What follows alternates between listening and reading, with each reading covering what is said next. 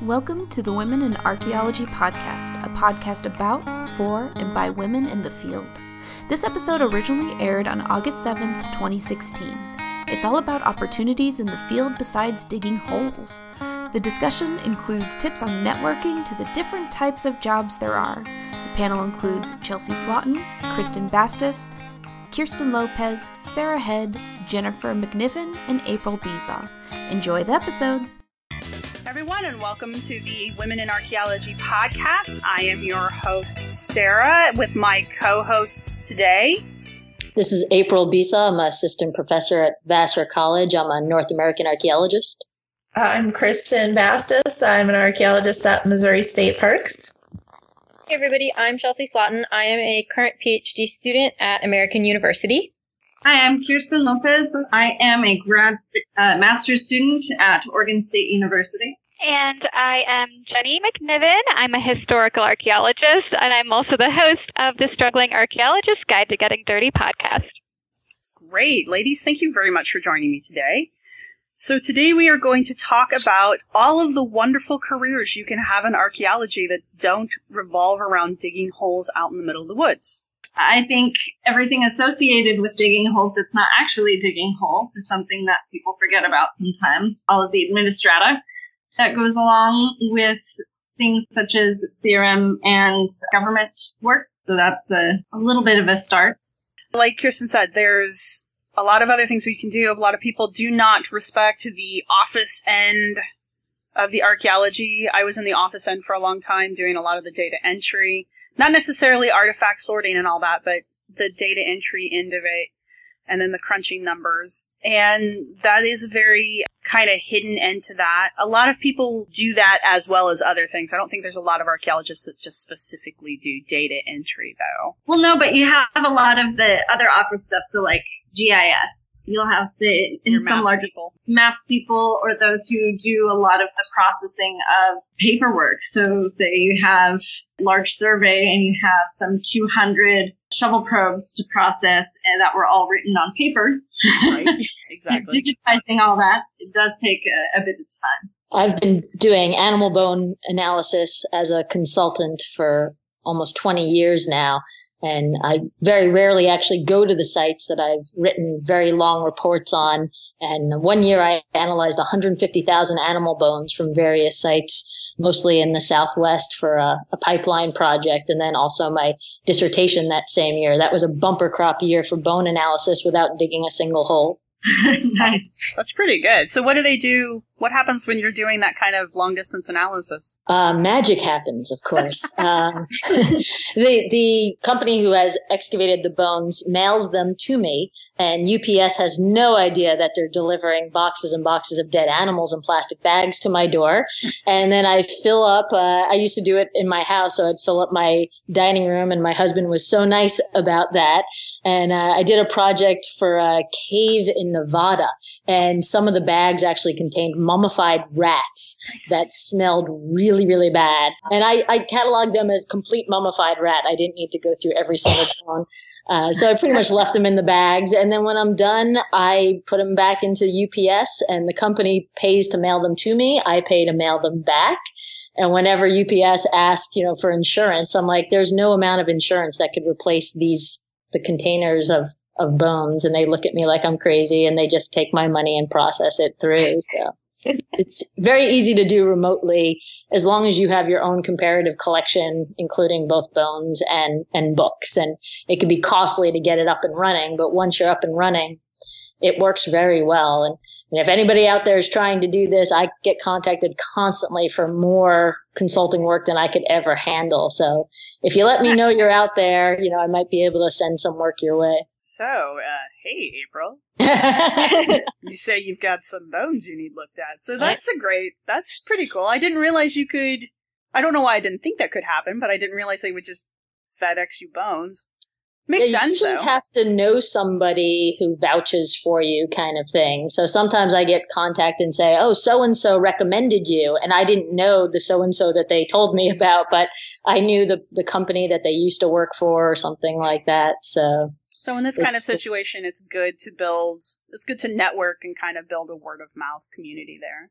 Yeah, and that's why I got in the habit of going to three conferences a year, which I still keep on doing. And, and I know people all over North America. You know, I don't do non-North American animals, um, so I, I work on keeping that network active. And now I work on talking to graduate students who are, you know, working on faunal dissertations because those are the people who I could, you know, give some advice to and and maybe send information to. I met one woman at the last historical archaeology conference in January, and I've been you know, in contact with her a couple of times about various people. Um, lots of people want fishbone analysis, and fishbone analysis is not one of my strong points. So I'm always looking for somebody to put in contact with those people so that I don't have to take it on. So there you go, folks. If you're good with fish bones, April Beisaw needs your help. I'll put you in contact with other people who need your help. There's other types of analysis I know of that, you know, you have the, the faunal, the fish, of course, lots of ceramic in everywhere but the Northwest, I hear. yeah, they apparently didn't do so much with the ceramics out there, or they just have really good people to ana- analyze them out there. No, there just aren't any. Um, it's all basketry by and large in oh. the Northwest. It's some fabulous stuff. I tell you, but the preservation record is minimal. So you have by a majority uh, lithic analysts out here, and so mm-hmm. that's a big thing. So every firm has their lithic analysts or more.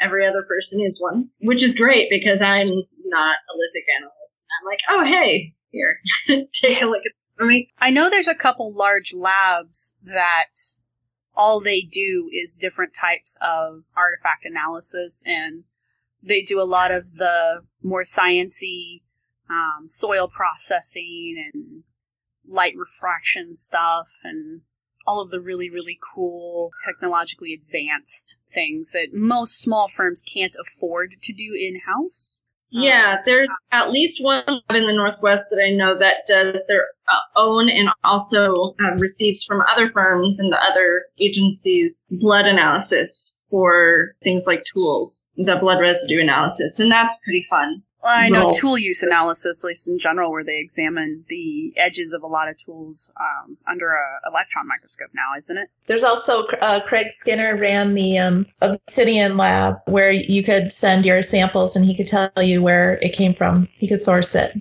because he had, you know, a comparative collection. And I believe he was trying to sell that business. So I hope that someone bought it and that's continuing because it's a really good resource for people who had Obsidian.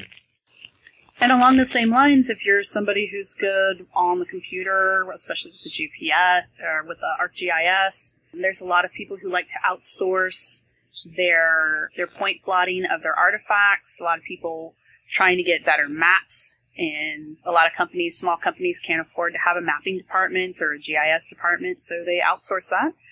So that's another end of archaeology, computer end of it. Pick up cons- called uh, consultation work the same way that Amy uh, April picks up faunal analysis. Yes. And even outside of working for the firms and sourcing out different work like April does, just things that are not strictly directly rather related to CRM, like education or parks, is another place that I've seen a lot of people in archaeology happily end up. Kristen, I know you're at Parks, right?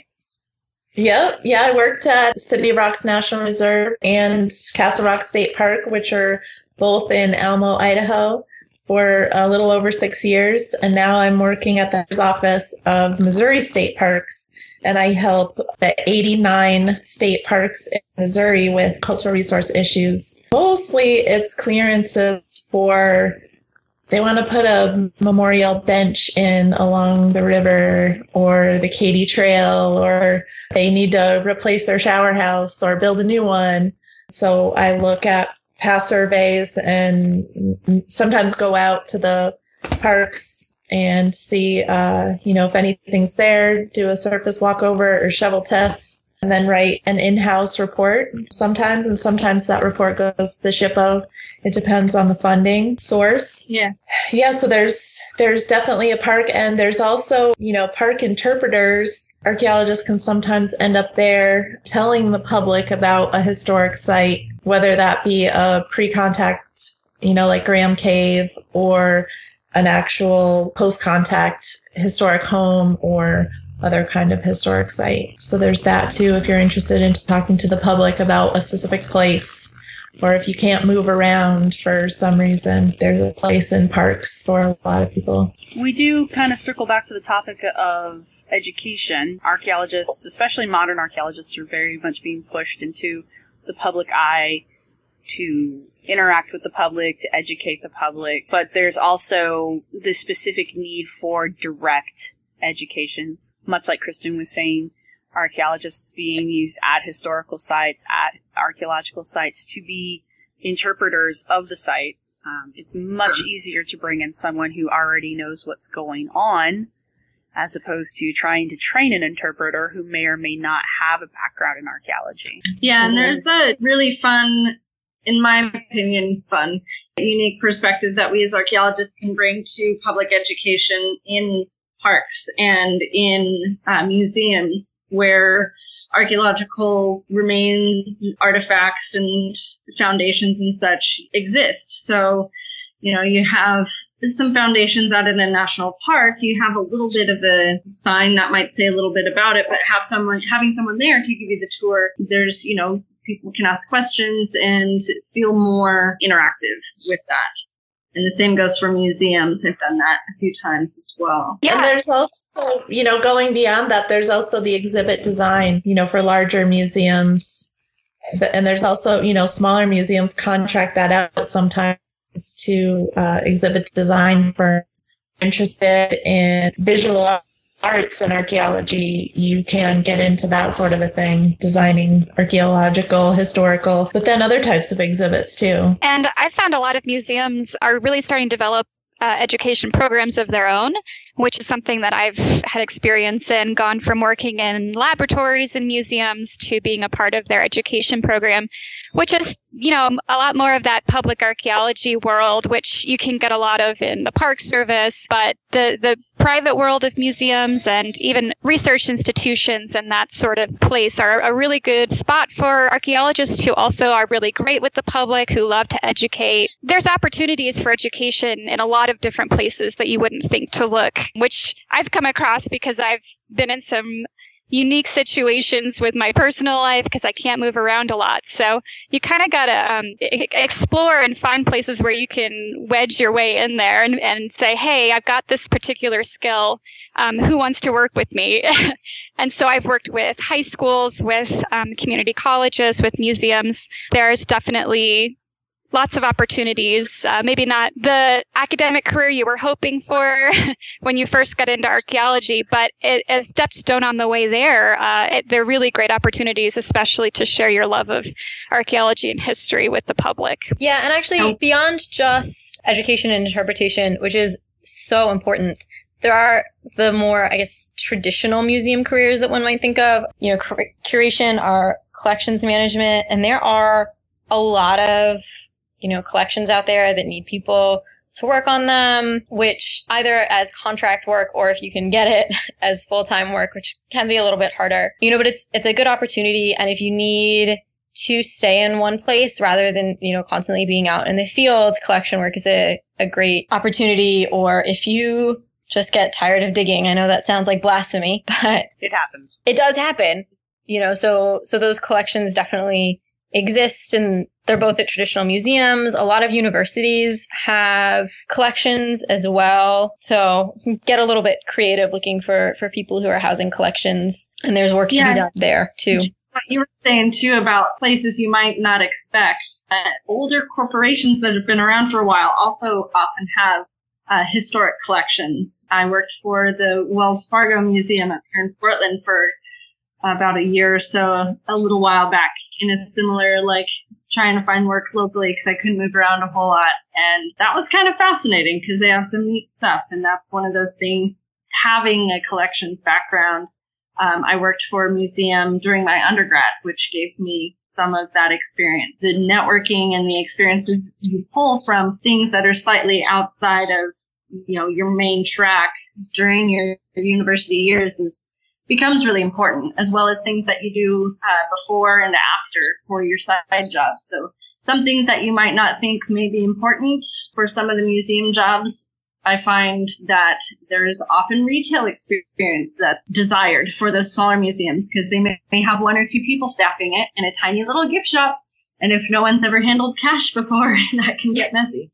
Uh, so that's another small thing that people don't always think about is the networking and integrating, you know, all of the different fields that you've maybe worked in before on the side while you were in college become important later on as well. Um, April, I, I wanted to ask you about the Lost Towns project and the Port Tobacco project that you worked on both in Maryland, about how that was funded and structured and um, were those short-term positions or were those full-time permanent jobs that you had? Lost Towns was run out of the Anne Arundel County Archaeologist Office. In Maryland, almost every county, at least on the central and eastern part of Maryland, has an archaeology office and they're variously funded. And uh, Port Tobacco was funded mostly by Jim Gibb and I writing grants. We got a Preserve America grant before that died. And sometimes Jim and I were not paid at all, and we still paid our crew.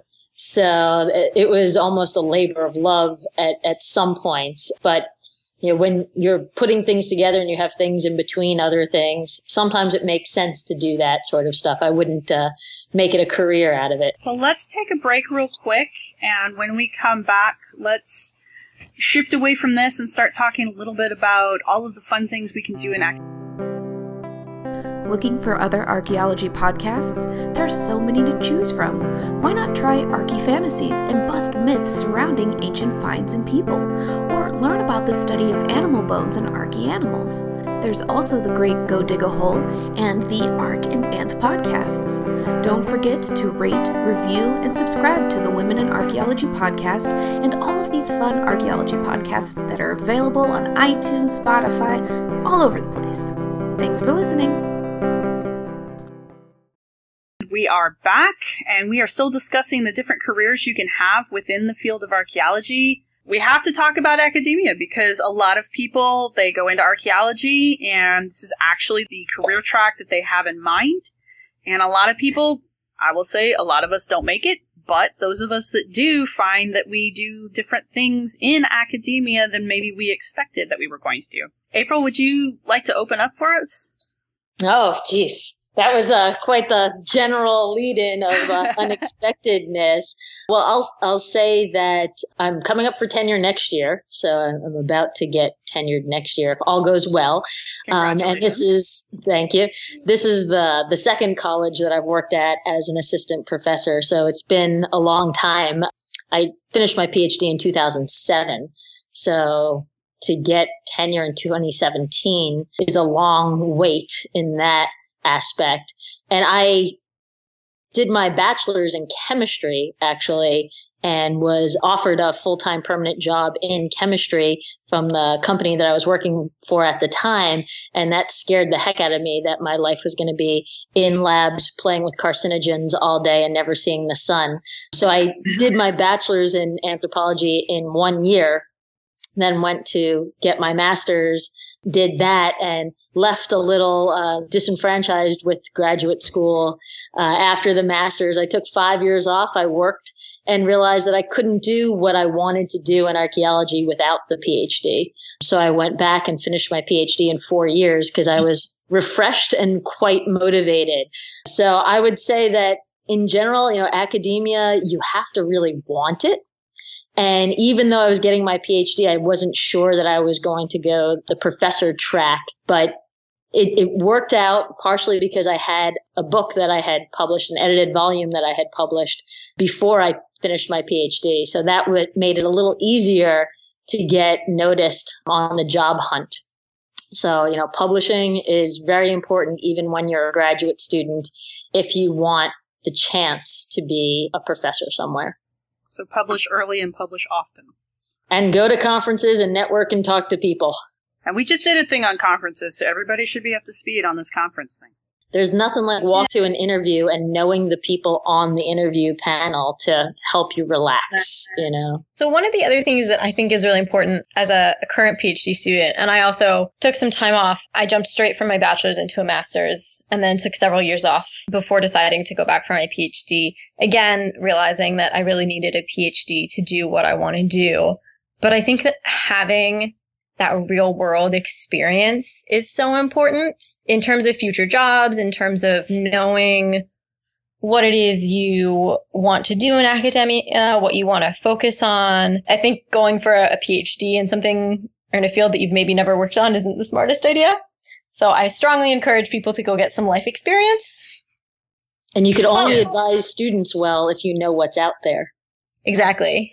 Sure. And if you, you want to test the waters with teaching without a PhD, there's still op- opportunities for you as, as adjunct, as online. There's a lot of places that will take people with master's degrees to teach online. So it's not, you know, the world isn't completely shut off for, for you if you don't have a PhD yet. So there, there are opportunities. Yeah, I believe community, some community colleges also will take in masters some of it depends on the college, some of it depends on the field within that college, but I've seen, I have seen that uh, fairly often. So that's another sure. thing, depending on location.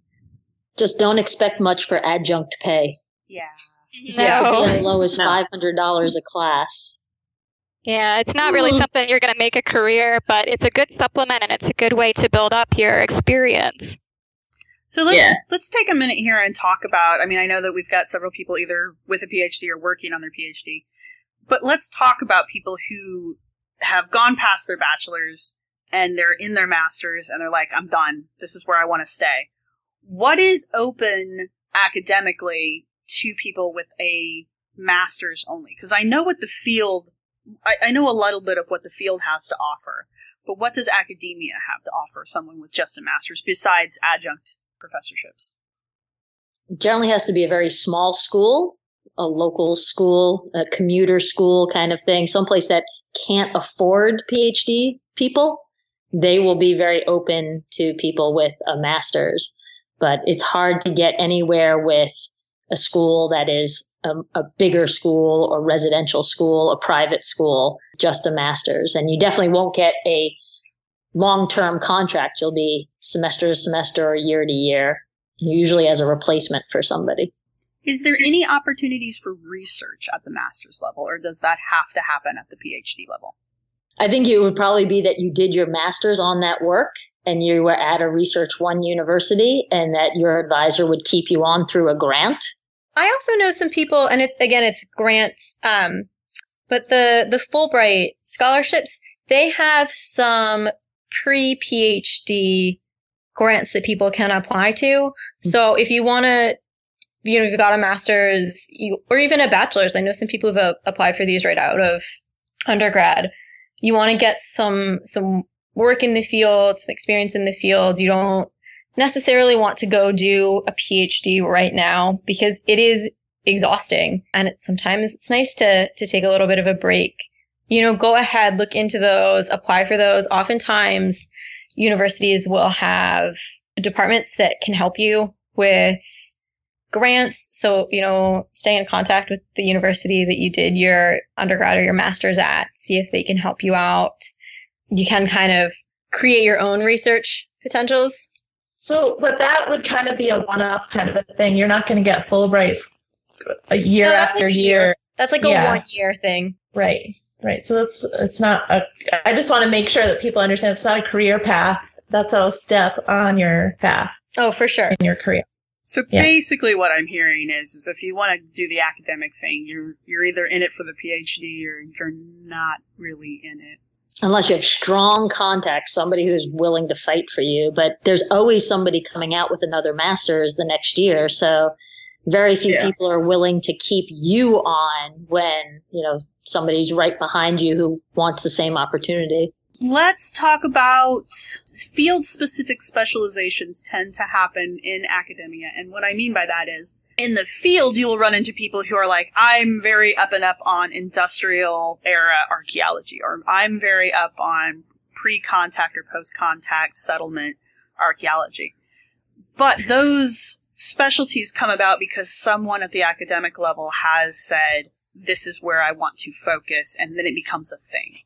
So why don't we just come up, each one of us mention a specialty field in archaeology that we find intriguing. Am very interested in the industrial archaeology that's coming up. I don't know anything about it. Like I'm not specialized in it. It's just I, I know a couple people who are, and I just think the whole idea of going in and doing an archaeological dig in an old industrial factory kind of situation just sounds incredibly fascinating to me. It sounds like tetanus shots. you should have one of those anyway. yes, yes, most definitely. I actually did my thesis research in an industrial site, so that is kind of one of my subspecialties. Nice. oddly enough. So my area of specialty, um, or interest rather, focuses more on Paleo Indian textiles, basketry, and uh, like uh, environmental interactions. So it's a whole lot of really fun complexities in nuance and a little bit of chemistry. This is Kristen. My thesis project was on a tomb in, in Connecticut.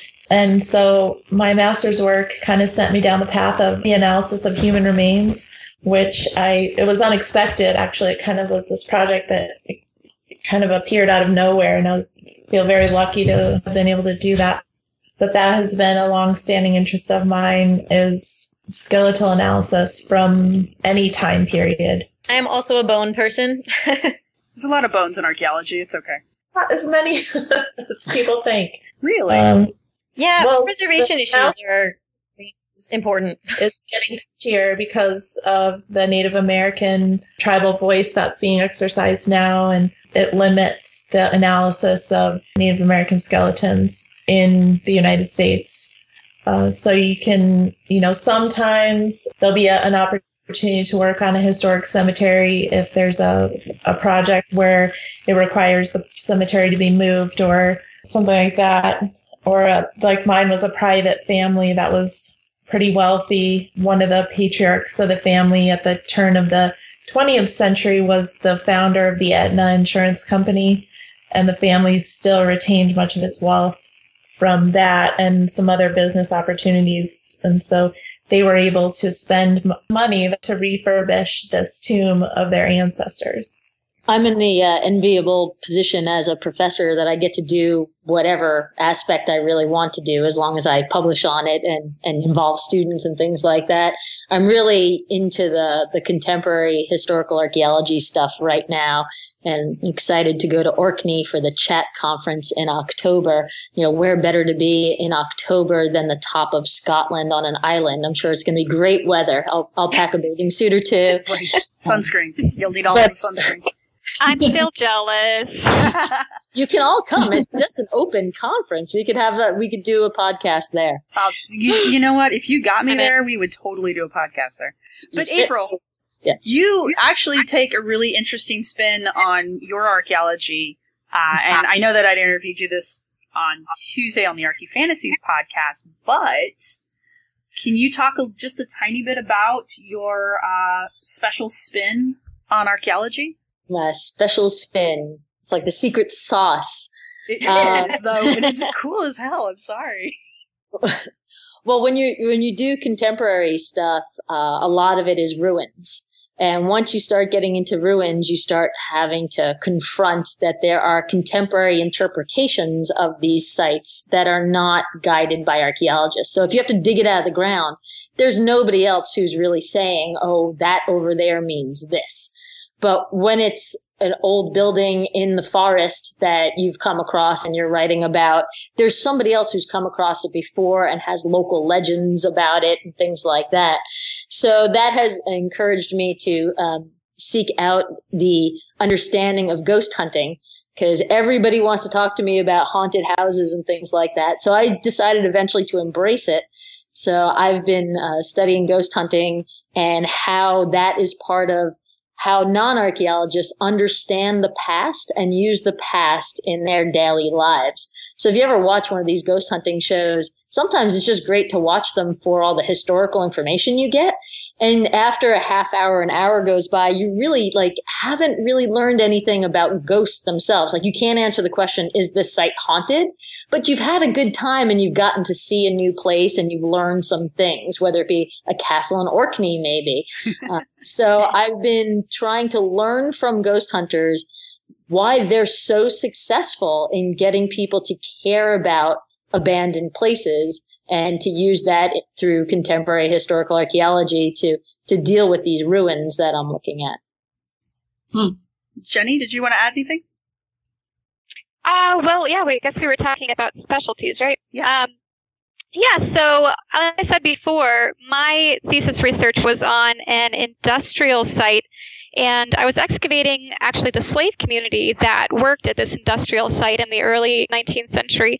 So I kind of had to become quasi expert in both African American archaeology and industrial archaeology because there really isn't a lot of precedent for slave archaeology in industrial sites at the moment. So I found that that has it, has been interesting in the job market or just with research and stuff like that because I can kind of go in either direction.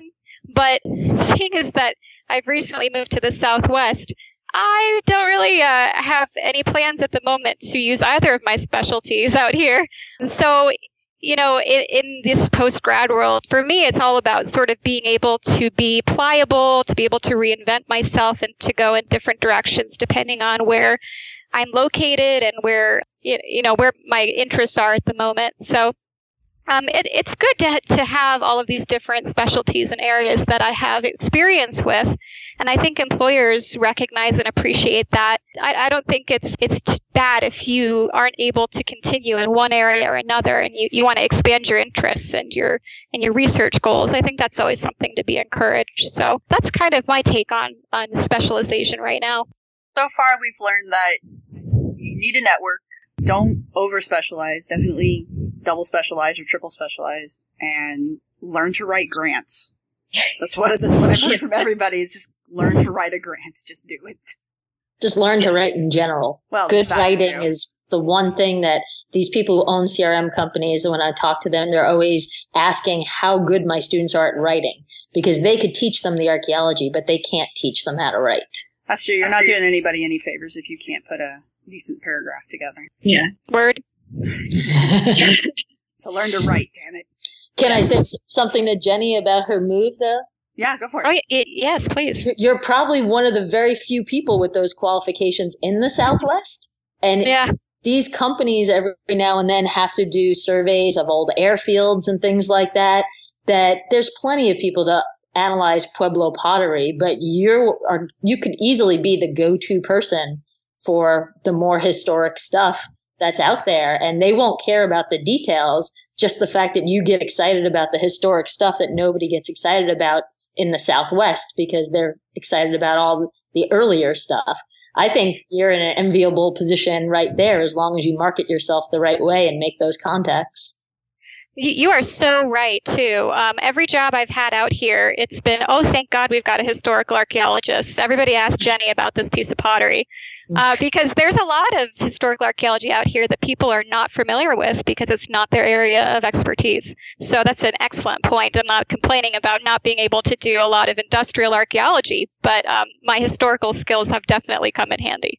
Yeah, that's one thing that I'm glad you pointed out, Jenny, is the importance and ability to uh, kind of broaden your interests. I mean, most archaeologists, I think, would agree that it may have been difficult to narrow it down going into a graduate degree. I've met a few people that are, you know, I have so many interests. I don't know what I want to focus on um, when they're halfway through their master's. So it's one of those things I think most people will be very thankful to hear that they're not pigeonholing themselves too badly. Yeah, absolutely. Okay, well, let's go to a break real quick, and when we come back, let's shift our focus away from academia and into the field some.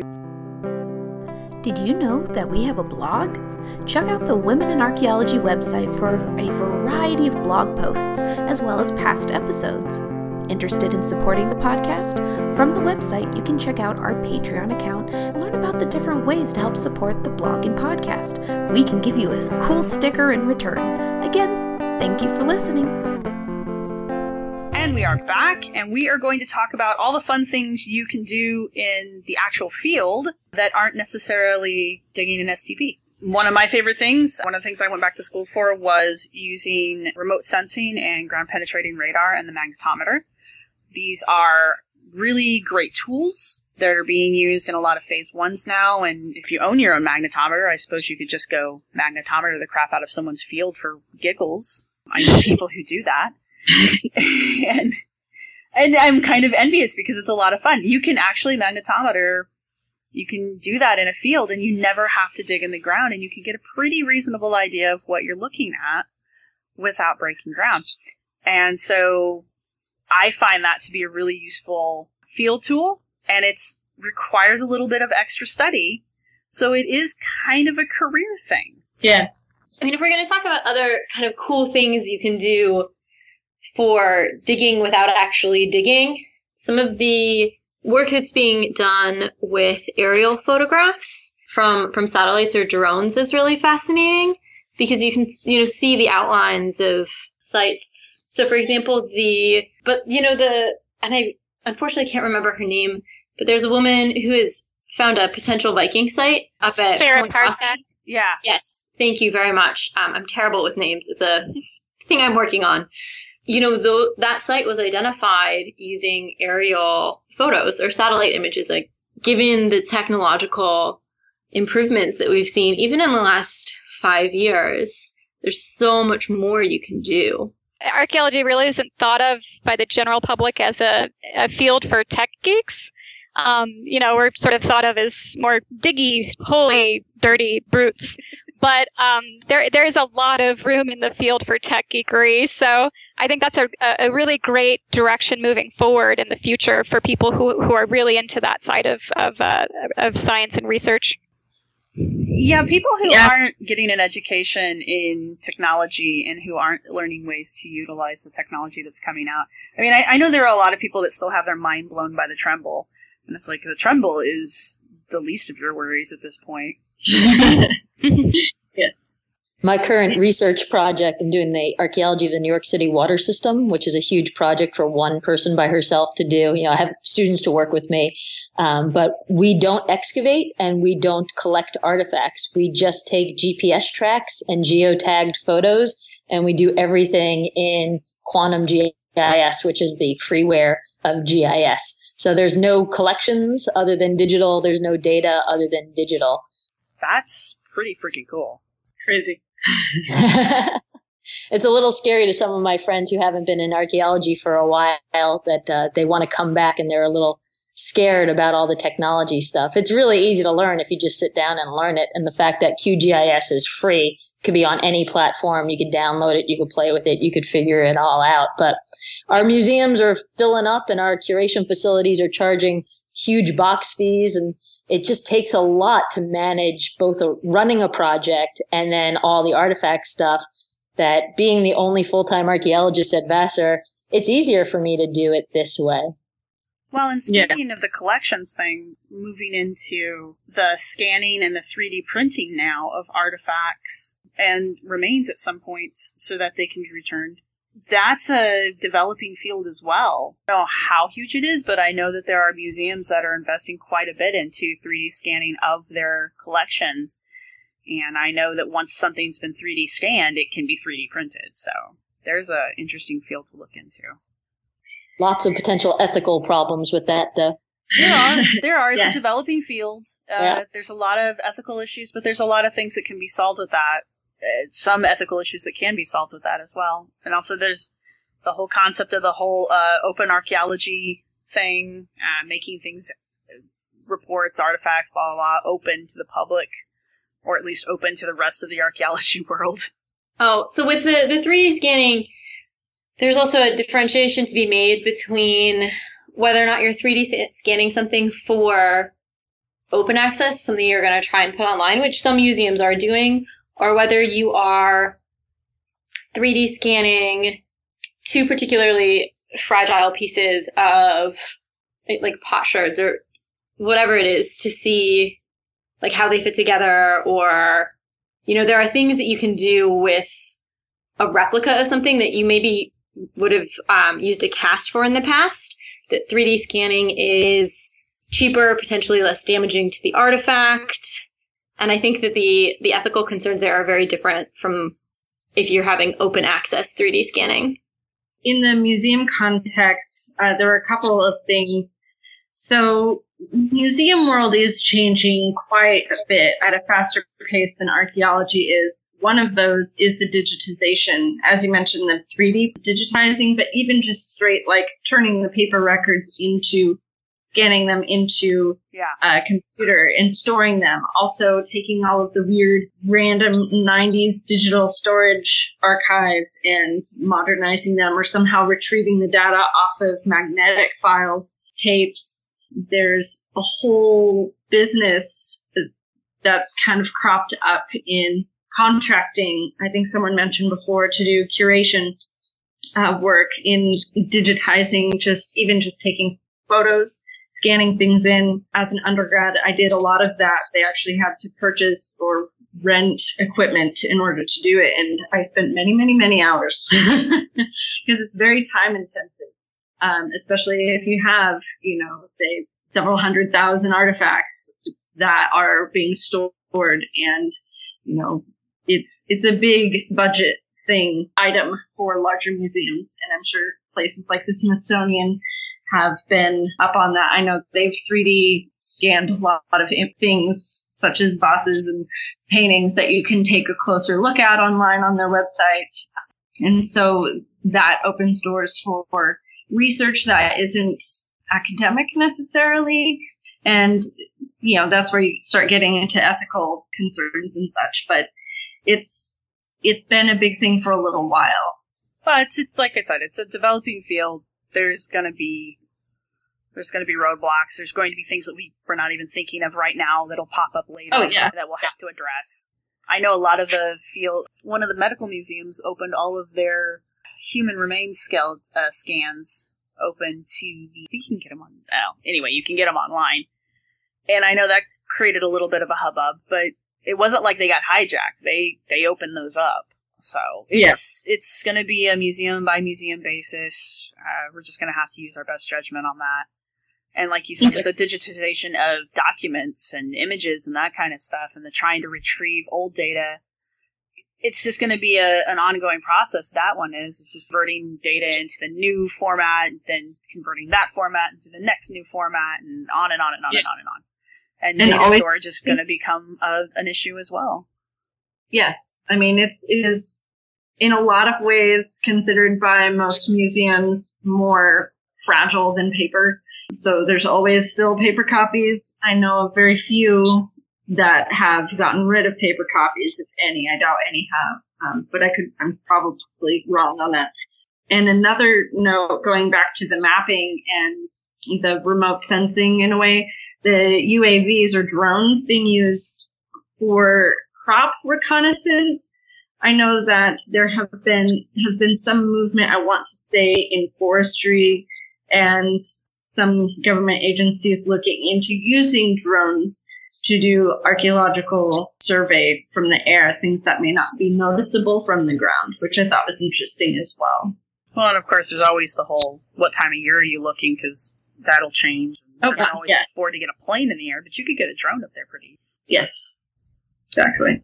So, other interesting things that happen in the field. Um, we were talking about the Trimble and using the GPS and to do the marking, and I know that a lot of firms try to overlap that, but it's turning into sort of kind of a career uh, specialization because with the companies that can afford to have an in-house group now, they're doing the whole that person is the GPS person out in the field, and then that person then takes the data back to the office. You know, you, there's always like the hotel office, and that person is then also responsible for downloading the data, correcting the data, getting the data onto a readable map, updating the site maps, uh, the project maps, and that's a full time thing. And it also requires a lot of specialist specialized information because granted the Trimble's not brain surgery but there are tricks to it and the software can be kind of temperamental Uh, so knowing how to navigate the glitches of technology that make our lives easier, uh, that is a valuable skill to have when you're out digging. And another thing that I find interesting is the mixing of fields. Uh, I think Kirsten wanted to talk about this a little bit. One of the things out in the field digging that I find interesting is how many wetland people who are coming over from like environmental science and that kind of stuff who come into digging specifically because we're in a wetland area. So they bring in someone who is completely familiar with what it means to have a wetland and what is going on inside of that wetland. Uh, that happens on pipelines a lot, and I think it's interesting. Yeah, there's some interesting things as far as, uh, you know, I everyone or most everyone is fascinated by archaeology. And while I love archaeology, I'm going to continue doing it. Um, I think there's a lot of people, especially in their younger years, and may get really excited and then realize it may not be something that they want to do long term or don't necessarily have. I don't want to say what it takes to stay in. I've had dig partners that didn't like dirt, and that's when you start wondering what why are you here? but that love of history and the love of archaeology itself, I mean, other fields get involved as well. Like you mentioned with GPS becoming a thing, GIS in general is its own field and yes. have their its own department in many universities. You also have scientists from various fields, which we talked about archaeologists being specialists in certain sciences. You also have different sciences that work specifically with archaeologists. I know there's you know, DNA labs that specialize in ancient DNA processing. There's, you know, everything from paleobotanists that work for, with archaeologists or paleoethnobotanists. You have, you know, people that work in uh, geology, geologists that work with archaeologists as well as geoarchaeologists. So there's a lot of crisscrossing and generally just you know people get handed stuff because we're such a broad field that we will often you know say you meet a really great oh let's say a tree person that has this great information that you want to know more about. Well he does you know modern and as well as native trees maybe a very specific type of botanist that you need their input on. And they get really excited about your work because everyone does. And so there's always ways to stay connected without having to stay in the field of archaeology specifically as well. So I know that some people are afraid to kind of branch out into other interests and you well, won't lose. it's like what April was saying earlier was she had her degree in chemistry and then switched into a degree in archaeology. Exactly. Another person who was following the same kind of path might have taken that chemistry degree and applied it directly to archaeology. And that's where you get a lot of this really interesting, like, microscopic analysis that's being done on everything from like the pollen that they find in the dirt it's the dirt to the chemical makeup of the dirt just all kinds of really interesting, very detailed analysis that can be done on things that we back in the day and back when I was in school even, where we were just kind of like, eh, toss it. No one's ever going to do anything with it. And it's like, whoa, whoa, but now we can. And all of those people are very specialized. I'm not saying that they can't go out and do all of the aspects of archaeology, but it takes a lot of focus to be able to do wear use analysis really well. I mean, and we've moved beyond just knowing how to flint knap. That used to be like the thing. And now we're to the point where, yeah, you can knap it, but we can also put it under this electron microscope and see what's, what it was used to scrape. And you were saying with the DNA analysis, there's a lot of really great stuff coming out of the DNA analysis. So, and there's going to be a lot more really fun stuff coming out of that as it develops as a field. I tried doing that archaeology chemistry stuff for a while, but I'm too much a big picture person. And all of the little minute details, I just, I couldn't get into it. And with the animal bones, it's, it's kind of that minute detail, but I just, I love bones so much. And I love having the right answer. You know, a squirrel bone is always a squirrel bone, but that piece of pottery might be Schultz Incised. It might be Richmond Incised. You never really know. So, so that's still there. But I think the other side of that, all that science that goes along with archaeology fields is there's all the history stuff too. I do a lot of architectural history. I do a lot of land deed research. and you could never dig and still do a lot of historical archaeology and almost every property that is has any CRM done on it needs somebody to do land deed research. And that is a specialized skill that every office I go to is very, very different on what they have and what's in the deeds. And to be yeah. able to read old script, my students can't write in script. Hmm. Forget about read old script. So that is going to become more and more of a specialty that people are going to be looking for who could read these old documents. Yeah, if you yeah. if you're worried about what's going to become of cursive, it's going to become a field that you could make money in. Is what it's exactly. going to do. so let's stop lamenting it and start, you know, making some money off of that. yeah. But no, April, you have an excellent point. Uh, landscape archaeology wasn't huge when I was in school. I don't feel like it was. I guess I should say my personal experience was that it was not huge. And now that I've gotten out, I see a lot more stuff written about understanding the site as a whole as opposed to as a square. Mm-hmm. Uh, and again, yeah, it's a very specialized thing being able to read a landscape. We all do it, but landscape archaeologists have it like a sixth sense kind of. And that helps with all the grant writing and journal articles because it makes it more meaningful to other people because exactly. we all understand landscapes and we don't really care what's in your hole at your site. Right. Exactly. But if you could tell us about the whole entire landscape, then we'll care what's in unit two and what's in unit four. So having that big picture ability, even if you do love the small things like microwear analysis. Well, and I knew a guy that like his his calling in life was microfaunal analysis. And what I mean is after you've done the water screening, the stuff that comes out in the very finest mesh, he would take a teaspoon of it at a time, put it under the high powered microscope, and sort it with the finest pair of tweezers I've ever seen in my life. And he would do that for eight hours every day, and it didn't faze him at all. I would have gone crazy after 15 minutes, but that's he loved it. That's what he did. I refuse any flotation work. I cannot stand. I like the flotation machine because yeah. I like that, but yeah, I'm with you there.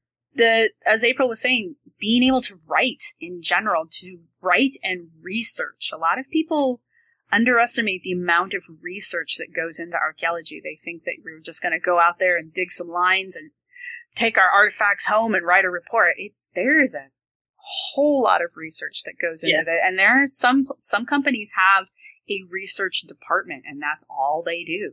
All they do is research. And being organized in your research so yes. that somebody else could write based on what you've collected. So having all your bibliographic information, having folders, having tabs, making it make sense instead of, well, this is all I've figured out from my research paper that's due tomorrow. So I'll just throw it together. Like it has to be clear, coherent, organized research. Yeah. And on that note, actually, I also wanted to mention back sort of the government jobs and it, that's both a loved and hated term, I'm sure for a lot of people. Um, but outside or even inside the parks, you have the agencies that hire CRM firms or the agencies that are involved with, say, permitting companies that hire CRM firms. CRM is, you know, you have the companies and the firms and the universities that do the research, but then you also have those that end up being the government regulated. Right. A lot of government agencies have archaeologists, the Forest Service, the BLM, um, but also places like the Federal Energy Regulatory Commission, um, because they permit pipelines and you know different energy projects that are large scale, which require archaeologists to oversee the contractors' work and make sure that the agency is living up to its commitments on 106. You still have to wear a safety hat though, because OSHA. There's a lot of things because of OSHA. No, I'm not complaining. I'm not complaining about all of it. Not all of it. Well, I, I hope it's not taboo to talk about, uh, you know, there's positions outside of what you would traditionally think of as archaeology. For people who, you know, I try to be a realist on my podcast about this life. It's not easy to get a job sometimes, and it's not easy to get a job in your specialty. It's a competitive field you know, it shouldn't feel like it's taboo to sort of despecialize a little bit sometimes when that's the best choice for you. So there's also, you know, even though it's not the topic of this podcast specifically, but there's a world outside of just archaeology that we can work in. Um, if you are trained in anthropology, which all of us should be as a general um, field, then there's an entire world of other opportunities in corporate settings, in social services, and medicine.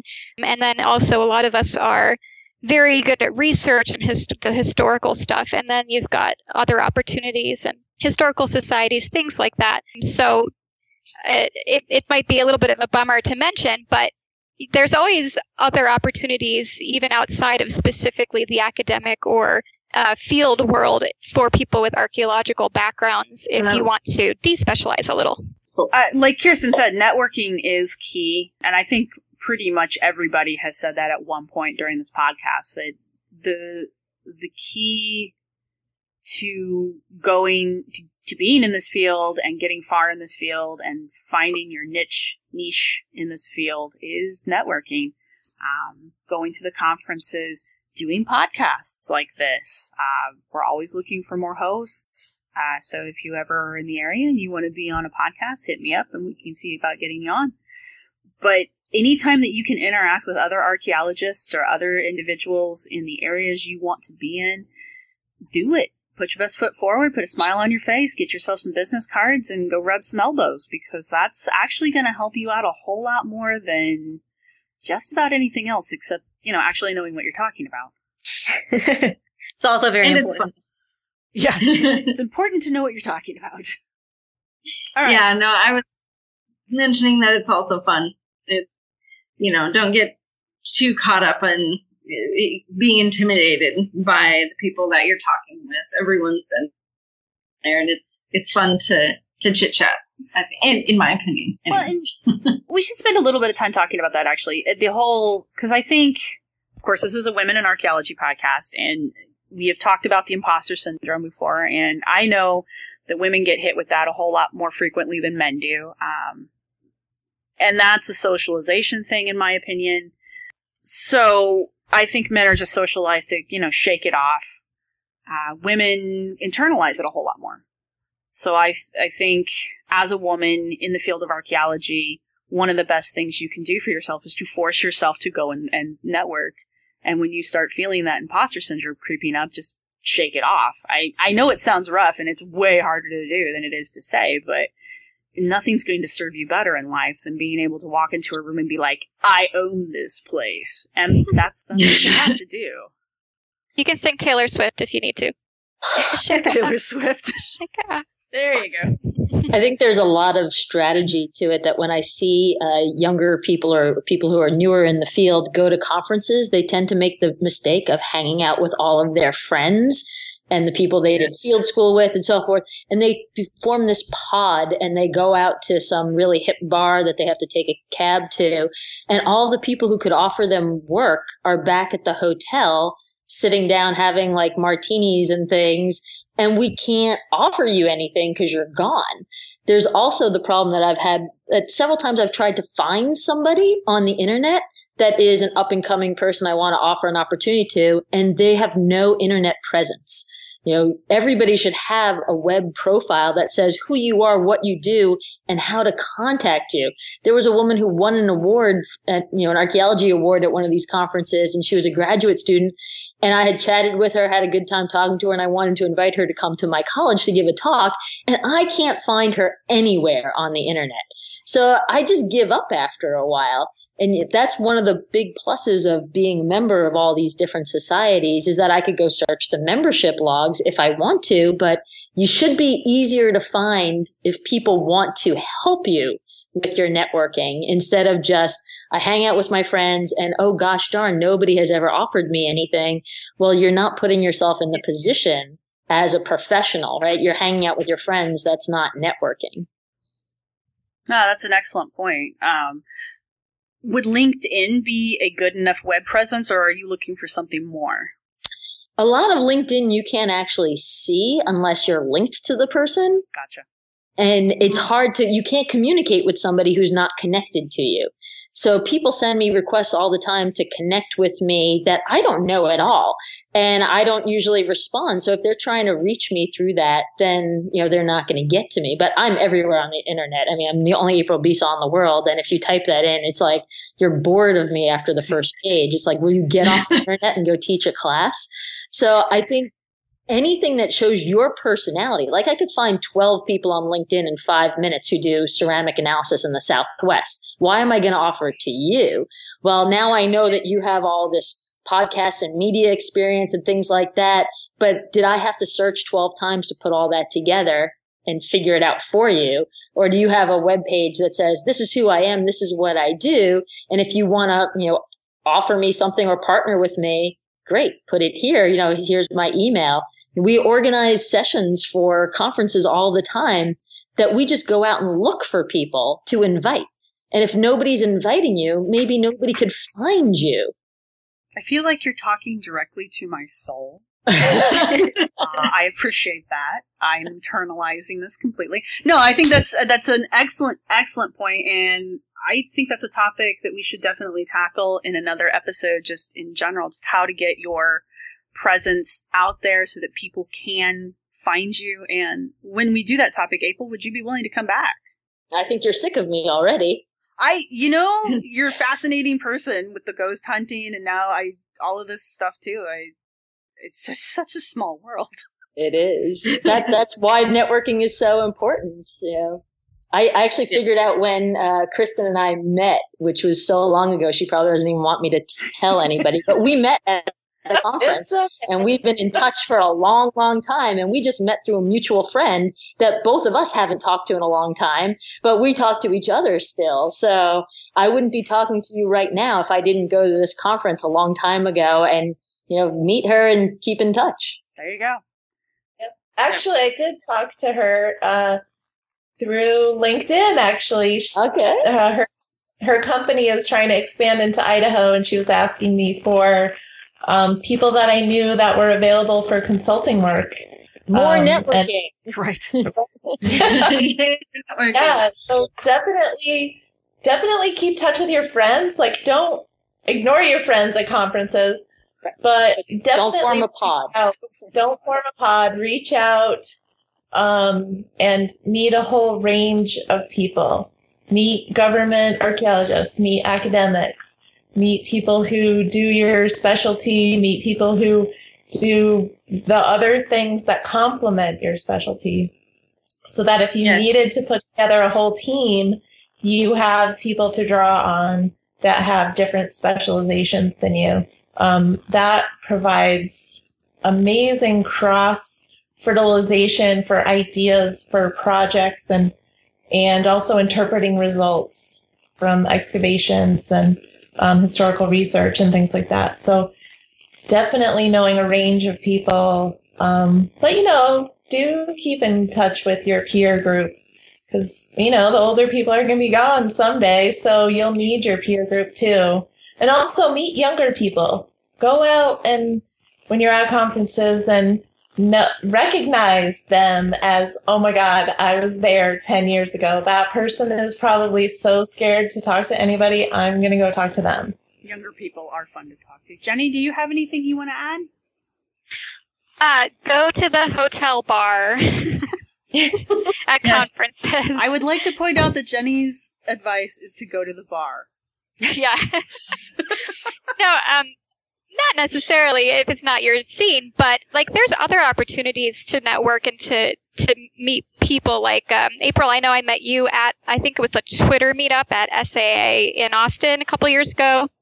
Um, which was a really fun afternoon. And I got to meet a whole bunch of people that I now know on Twitter and other social media, and I keep up with their careers. And these are all people that, you know, hopefully will be a part of my professional life, you know, forever.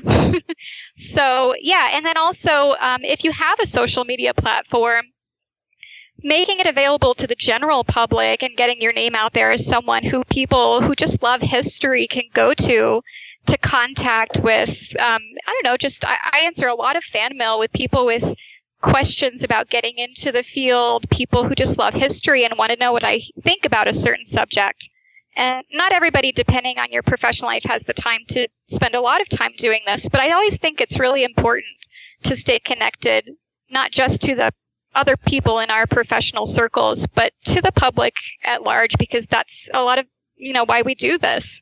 So, um, yeah, making sure that people have your social profiles out there in the world so that they can contact you is, is super important. Chelsea, you got anything to add? I would just second that. Um, we're actually looking at having an upcoming guest who found me on Twitter, um, actually based off of the information on the host profile page for this podcast. Nice. So you never know when something is going to crop up. Right, and um, something that just came in, came to mind is um, I actually answered some questions for an author that's writing a book um, about names of Native American tribes in a certain area at a certain time. And um, so, you know, you can offer um, people outside the profession, you know, who want to make their work better, more accurate, things like that. Kirsten, you want to final thoughts? One thing I just wanted to, to touch on one last time as far as other venues to poke around tribal agencies is something I think that may have gotten passed up and subsumed under the government jobs. There's a lot of, well, depending on where you are, there can be a lot of work or work associated with tribes as well as cultural museums and other venues that way too. But that was a one last bit. I'm sure there's other, you know, little tendrils of work relatedness that we haven't touched upon, but that's we can always do another episode at another time because this is one of those never ending, always evolving topics. So. Right. Something yeah. to add to that, um, tribal uh, uh, heritage centers. So not only yeah. tribal, but like in Boise, there's a Basque community that has um, a significant presence. They have some property that they own with us with a visitor center on it. Um, there's also in like Fall River, Massachusetts, there's a large Portuguese community um, and other types of ethnic heritage centers around the country. We should uh, we should talk about working with other ethnic groups because, like I said, it's a very white field, but we study people who are not. So it would be interesting to have a, a show talking about that kind of an interaction. But ladies, thank you very much for coming on the show with me today. Yeah. Yeah. And April, Absolutely. thank you for being again a special guest. Thank you for listening to the Women in Archaeology podcast. Check out womeninarchaeology.com for other episodes and our blog. You can also find us on Twitter under the handle at WomenArchies. If you're interested in coming on the show or have ideas for episodes, email us at womeninarchaeology at gmail.com.